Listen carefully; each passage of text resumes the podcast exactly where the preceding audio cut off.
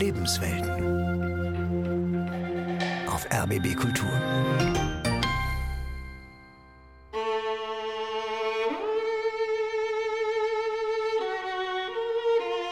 Und dann kam ich eine 26 Frauenzelle, drei Stockbetten, eine Toilette für alle und unter dem Motto, uns sind zehn Mörder lieber als ein politischer Gefangener.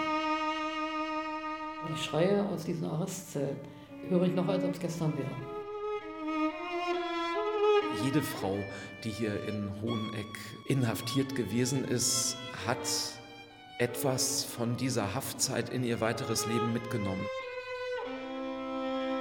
Dann habe ich mir eine Bibel kommen lassen, die ich auch bekommen habe, und habe dann ganz laut Bibelverse zitiert. Also das war einerseits die Hilfe für mich und andererseits mir alle anderen um Hals zu halten. Die Frauen von Hoheneck. Glaube hinter Gittern. Eine Sendung von Lydia Jacobi.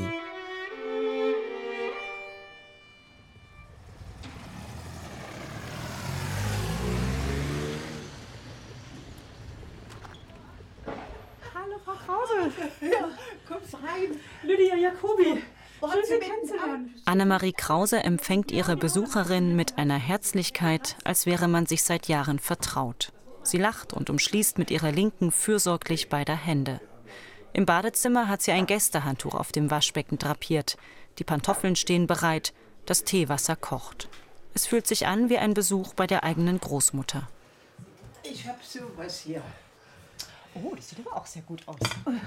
Und der hier habe ich also, das ist ein alter Hund. Ja. Ich bringe noch ein kleines Teller. Kaffee und Kuchen in einem der ältesten Häuser des Erzgebirgsstädtchens Thum. Also ich bin am 15.11.1931 hier in Doom geboren. Meine Eltern und meine Angehörigen, wir waren gläubig in der evangelischen Kirche. Ich bin getauft worden und bin auch konfirmiert hier. Und ich habe auch hier geheiratet. Und ich muss sagen, mir hat der Herr bis jetzt immer geholfen. Ich habe das viele überstanden, alles überstanden. Da hat mir immer geholfen. Annemarie Krause hat in den 91 Jahren ihres Lebens mehr Schicksalsschläge erfahren, als man meint verkraften zu können. Der Krieg, der Selbstmord ihres Großvaters, das frühe Ableben der Mutter, die Totgeburt ihrer Zwillinge. Und vor allem die dunklen Jahre in der DDR-Haftanstalt Hoheneck, die der Volksmund Mörderburg getauft hatte. Also ich bin verhaftet worden von den Russen. Und äh, wir wollten nach dem Westen. Mein Freund war schon aus hier Bessarabien mhm. und der war bei der Roten Armee. Und ich habe den kennengelernt nach 45. Bei uns waren die in der Kommandantur in mhm. Thum. Und da haben wir Kinder immer gefragt. Wir waren, waren eine Clique, Jung und Mädels. Und, und der konnte gut Deutsch. Weißt du? Und da hat sich das dann noch gegeben, äh, dass wir zusammen sind gegangen. Mhm. Hier ist meine ganzen Dokumente. Maxim hieß der etwa 20-jährige Soldat aus dem heutigen Moldawien. Annemarie Krause kramt ein Fotoalbum hervor. Da ist er, auf einem mit Buntstift koloriertem Schwarz-Weiß-Porträt. Markante Augenbrauen, zurückhaltendes Lächeln. Die erste Liebe, die die junge Annemarie teuer bezahlen musste.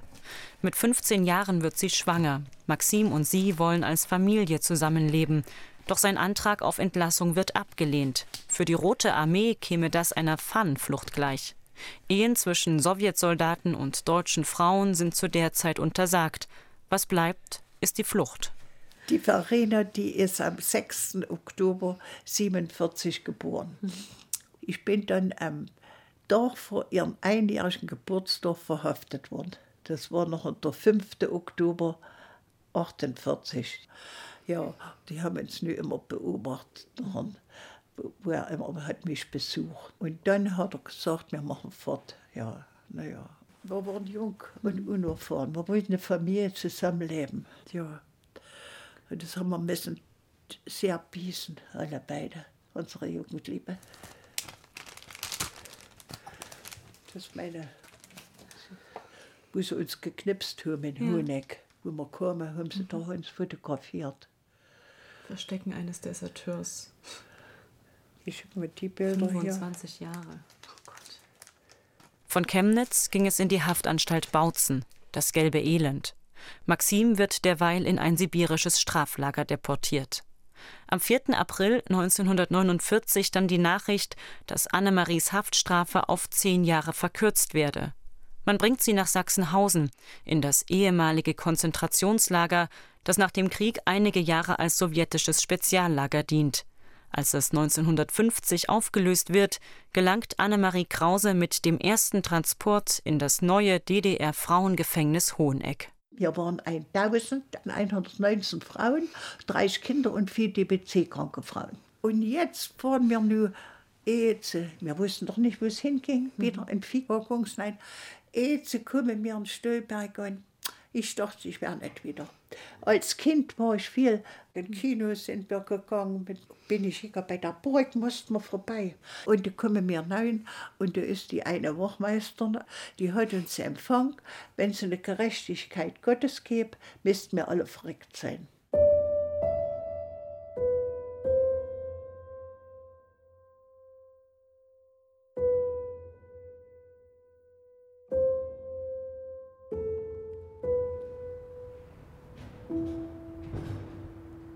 Also wenn Frauen äh, nach Hoheneck gekommen sind, dann war eine der ersten Informationen, die sie bekamen, dass hier viel härter zu arbeiten war als an anderen Haftorten, dass das Essen schlechter war und dass die allgemeinen Haftbedingungen viel schlechter gewesen sind als in allen anderen DDR-Haftanstalten.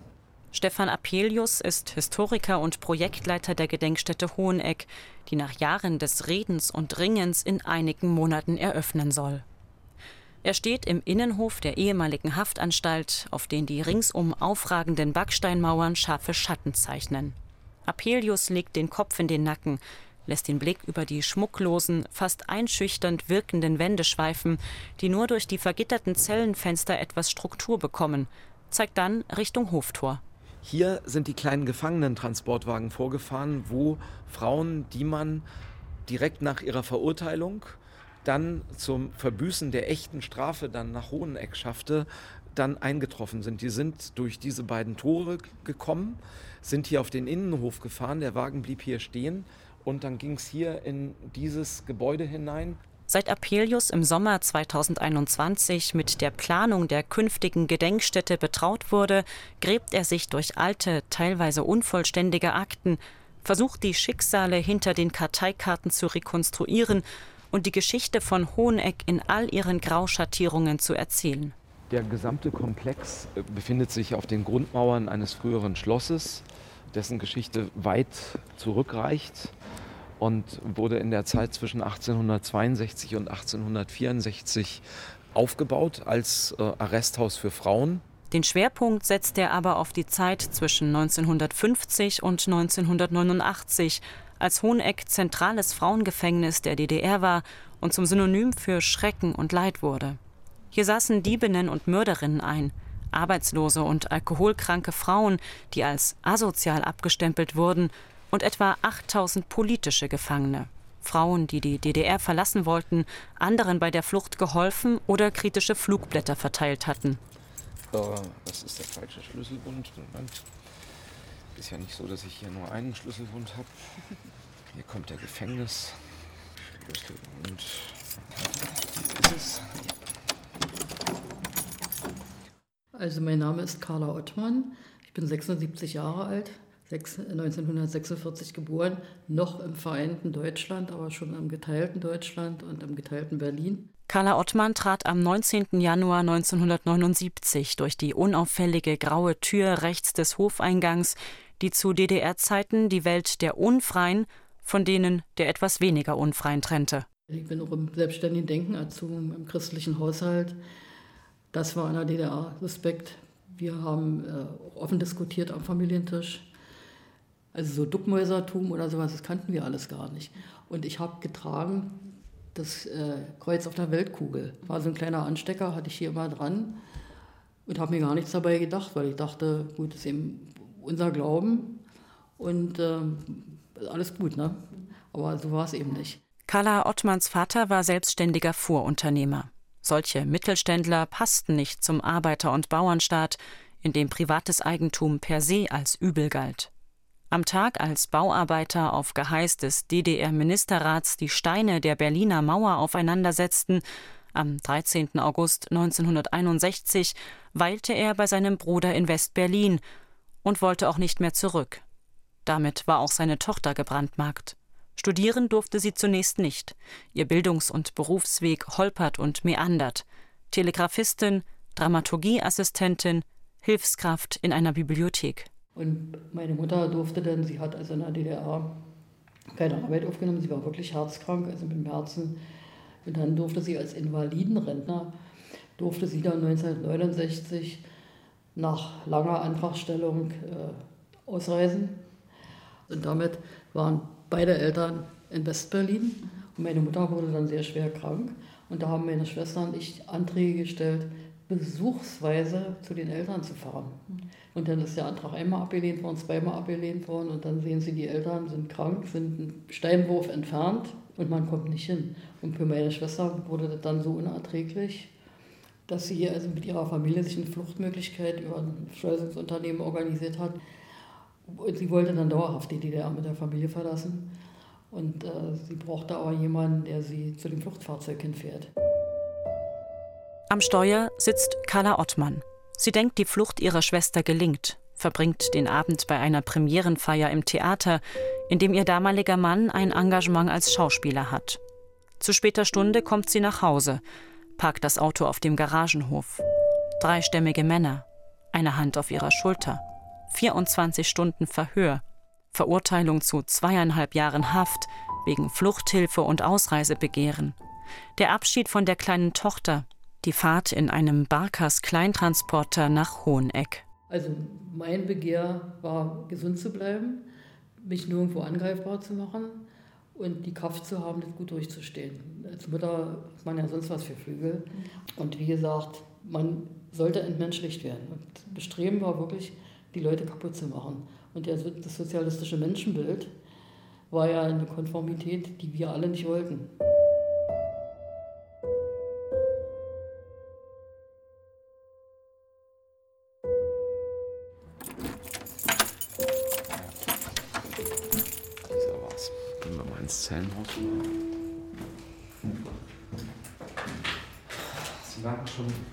Luftzug, die Kälte, diese feuchte Kälte hier drin.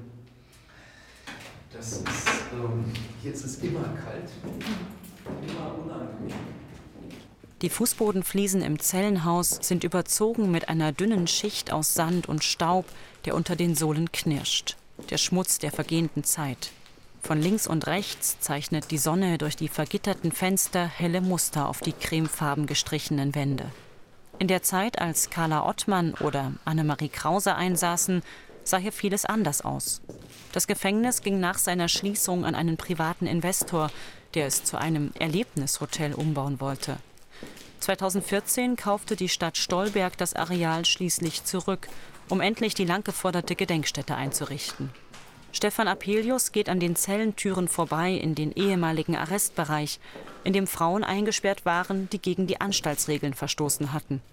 Es gibt ja eine bestimmte Zeit, Anfang der 70er Jahre, als die Haftanstalt hier besonders stark überbelegt gewesen ist. Das äh, lässt sich an den Häftlingszahlen auf den Zeitraum von etwa Anfang 1974 bis etwa Ende 1977 beziffern. Da lag die Zahl der hier inhaftierten Frauen bei ähm, bis zu 1600, äh, bei einer Haftplatzzahl von 800. Und ähm, in der Zeit gab es natürlich, auch weil es so voll und so gedrängt war, noch mehr disziplinarische Verstöße. Und in der Zeit hat die Anstaltsleitung im Kellerbereich unter uns zwei Räume wieder als zusätzliche Dunkelarresträume in Einsatz gebracht. Und Frauen, die in dieser Zeit hier gegen äh, bestimmte Anstaltsregeln verstoßen hatten, haben mir also sehr glaubwürdig und sehr übereinstimmend von den Haftbedingungen da unten in völliger Dunkelheit berichtet. Und dann waren wir mal, äh, war ich mit einigen Frauen, wir waren fünf Frauen, wenn wir eine halbe Stunde Freistunde hatten, mussten wir in Gleichschritt in so einer Gruppe laufen. Und dann waren James und Daisy zur Arbeit. James und Daisy habe ich die genannt von der Stadtsicherheit, die dann immer mit die Listen zusammenstellten für die, die verkauft wurden. Edda Schönherz. Sie war von 1974 bis 1977 in Hoheneck. Schönherz erzählt vom Verkauf der politischen Häftlinge an die Bundesrepublik. Ein Geschäft, das der DDR Devisen brachte. Da haben wir ganz laut gesagt, wir wollen auch auf Transport. Und da zwei Minuten später waren wir weg vom Hof. Und dann kamen wir drei Wochen in die Dunkelhaft. Und da kriegen sie so, wenn sie nicht stark genug sind, doch schon ihre, ihre Beklemmung und ihre.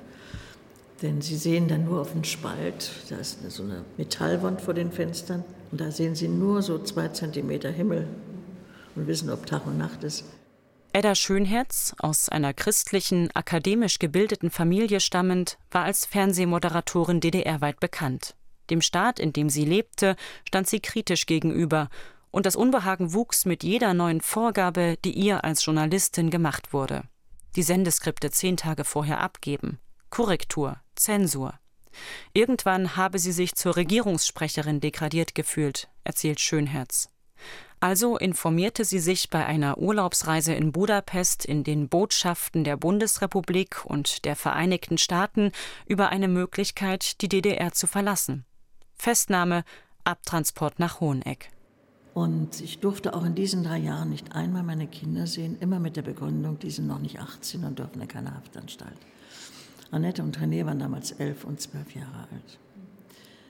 Meine Kinder wussten lange Zeit nicht, wie ihre Mutter sich befand und ich wusste lange Zeit nicht, was mit meinen Kindern war. Auch dazu war die Stasi nicht verpflichtet, Auskunft zu geben. Die Fernsehmoderatorin Eda Schönherz, die erkennt man noch heute beim Gespräch in der Berliner Gedenkstätte Hohenschönhausen, in der sie sich als Gästeführerin und Zeitzeugin engagiert. Sie spricht wie gedruckt, kein Zögern, kein Stocken, pure Sachlichkeit, selbst bei den furchtbarsten Episoden ihres Lebens. Sie erzählt von der Zwangsarbeit, die die Frauen in Hoheneck verrichten mussten, im Akkord Strümpfe und Bettwäsche nähen oder Motoren konstruieren für westliche Firmen, das Gefängnis als Profitmaschine. Von den erniedrigenden medizinischen Untersuchungen, die teilweise sexualisiert und missbräuchlich waren, von den miserablen hygienischen Zuständen, der engen Zelle, die sie sich mit Schwerkriminellen teilen musste. Wie steht man das durch? Ja, ich bin natürlich nur kein Mensch, der morgens, mittags und abends in die Kirche rennt, aber der einen Glauben hat. Egal, wie derjenige heißt. Aber es gibt etwas, eine Energie und eine Kraft, daran habe ich geglaubt, ist richtig. Und die werden nur meine Kinder beschützen. Und das haben sie, hat, hat derjenige auch getan. Man muss etwas haben, woran man sich so ein bisschen festhält. Auch Carla Ottmann und Annemarie Krause fanden Kraft im Glauben. Also ich bin auch nicht tiefgläubig, aber sagen wir mal, die Hinwendung zur evangelischen Kirche, das hatte ich schon mein Leben lang. Und wie gesagt, das Dach der Kirche hat mir Dinge gegeben, die ich anderswo auch nicht hätte haben können. Es war eine Gemeinschaft, in der ich mich wohlgefühlt habe. Ich musste ja einen Weg für mich finden, damit klarzukommen und wollte mich auch nicht zerstören lassen. Und wenn wir in der Kirche waren, seien wir dann alle, wenn Schluss war, aufgestanden und eine feste Burg ist unser Gott. Und wir dann immer gesungen, alle zusammen. Das hat uns Kraft gegeben.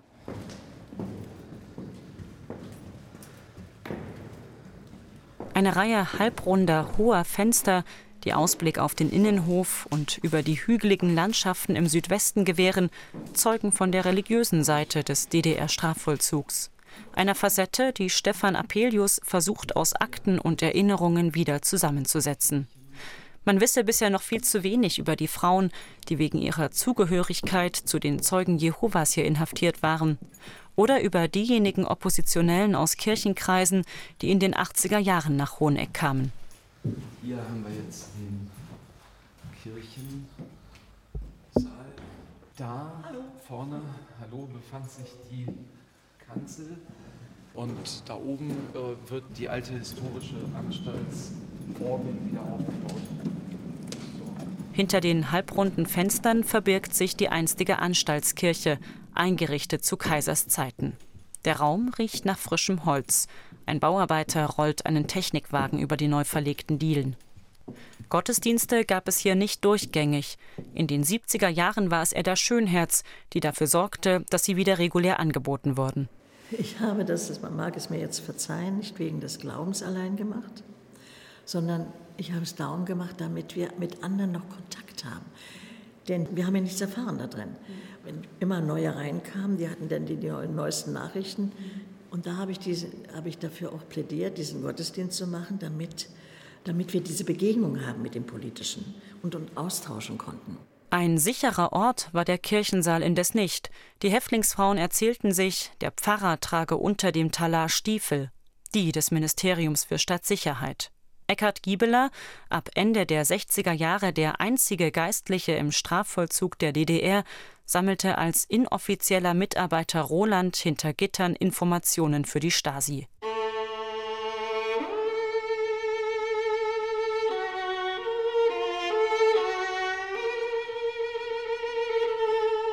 Was haben die zermürbenden, gewaltvollen Jahre in Hoheneck mit den Frauen gemacht? Edda Schönherz fand nach ihrer Freilassung zunächst eine Anstellung als Fotografin bei der katholischen Kirche und durfte 1979 gegen eine Geldzahlung der Bundesrepublik zusammen mit ihren Kindern in den Westen. Beim Bayerischen Rundfunk fing sie wieder als Fernsehmoderatorin an. Das Ziel der DDR-Regierung, Schönherz von den Bildschirmen zu verbannen, scheiterte. Carla Ottmann wurde im Zuge der Amnestie zum 30. Jahrestag der DDR vorzeitig freigelassen. Mit 65 Kilo kam sie ins Gefängnis, mit 49 verließ sie es. Endlich nahm sie wieder ihre Tochter in die Arme, die sie in der Zeit der Haft nicht sehen durfte. 1981 konnte Ottmann zu ihren Eltern nach West-Berlin ausreisen. Ihre Ehe ging auseinander. Heute engagiert sie sich in der Union der Opferverbände kommunistischer Gewaltherrschaft und beim neu gegründeten Forum für politisch verfolgte und inhaftierte Frauen der sowjetischen Besatzungszone und der SED-Diktatur. Es wird keinen geben, der nicht nachhaltig mindestens eine Prägung erfahren hat durch diese Zeit. Denn es ist gestohlenes Leben. Es ist das gestohlene Leben für einen selber. Es ist das gestohlene Leben für die Kinder, die in der Zeit Vater und Mutter entbehren mussten. Und dann kann man dann darüber traurig sein. Oder kann auch sagen, gut, das ist Ansporn zu gucken, was, was kann ich jetzt leisten, was kann ich hier leisten. Manchmal hörte träume ich noch davon, dass wir zusammenpacken, unser Zeig, dass er irgendwo hingeht und dass äh, die Kameradinnen her. Und dann habe ich Angstzustände. Ich muss im Kino, habe ich an der Seite gesessen, wo der Ausgang war. Und wenn Herr Heinz. Ja, der hat schon ganz schöne Nachwehen. Manchmal hat es in der Nacht Licht angemacht, konnte sie nicht schlafen. Also es war schon. Ja, und da habe ich mit mir aber gekämpft. Annemarie Krause wurde Anfang 1954 aus Hoheneck entlassen. Sie und die anderen Frauen waren einige Monate zuvor in einen Hungerstreik getreten. Sie wollten, dass man ihre Urteile überprüfte. Nach ihrer Entlassung begann Krause in einer Schuhfabrik zu arbeiten und lernte bald ihren Mann Heinz kennen, mit dem sie bis heute verheiratet ist. Maxim, ihre Jugendliebe, sah sie nie wieder. Ihre letzte lebendige Erinnerung bleibt ein kurzer Blickkontakt im Gefängnis Kassberg. Und da war ich bis heute nicht, komme ich nicht drüber weg. Da kam Nicole geschurt und, und, mir, und mir drei Frauen dort. Sie komme ich bis jetzt nicht durch, dass man gar nicht etwas gesagt haben. Ja. Annemarie Krause zieht ein Foto aus der Schutzhülle des Albums. Es zeigt ein verwittertes Grabmal unter grünem Blätterdach. Krauses Tochter Verena hatte die Familie des unbekannten Vaters über eine russische Fernsehshow ausfindig gemacht. 2006 standen Verena, ihre Mutter Annemarie und deren Ehemann Heinz vor dem mit Flechten überwachsenen Stein in den moldawischen Hügeln, auf dessen Rückseite ein russisches Gedicht eingemeißelt war. Und vorn Melik Maxim 1925 bis 1990. Die Frauen von Hoheneck. Glaube hinter Gittern. Eine Sendung von Lydia Jacobi. Es sprach die Autorin. Redaktion Susanne Babila. Eine Produktion des Südwestrundfunks.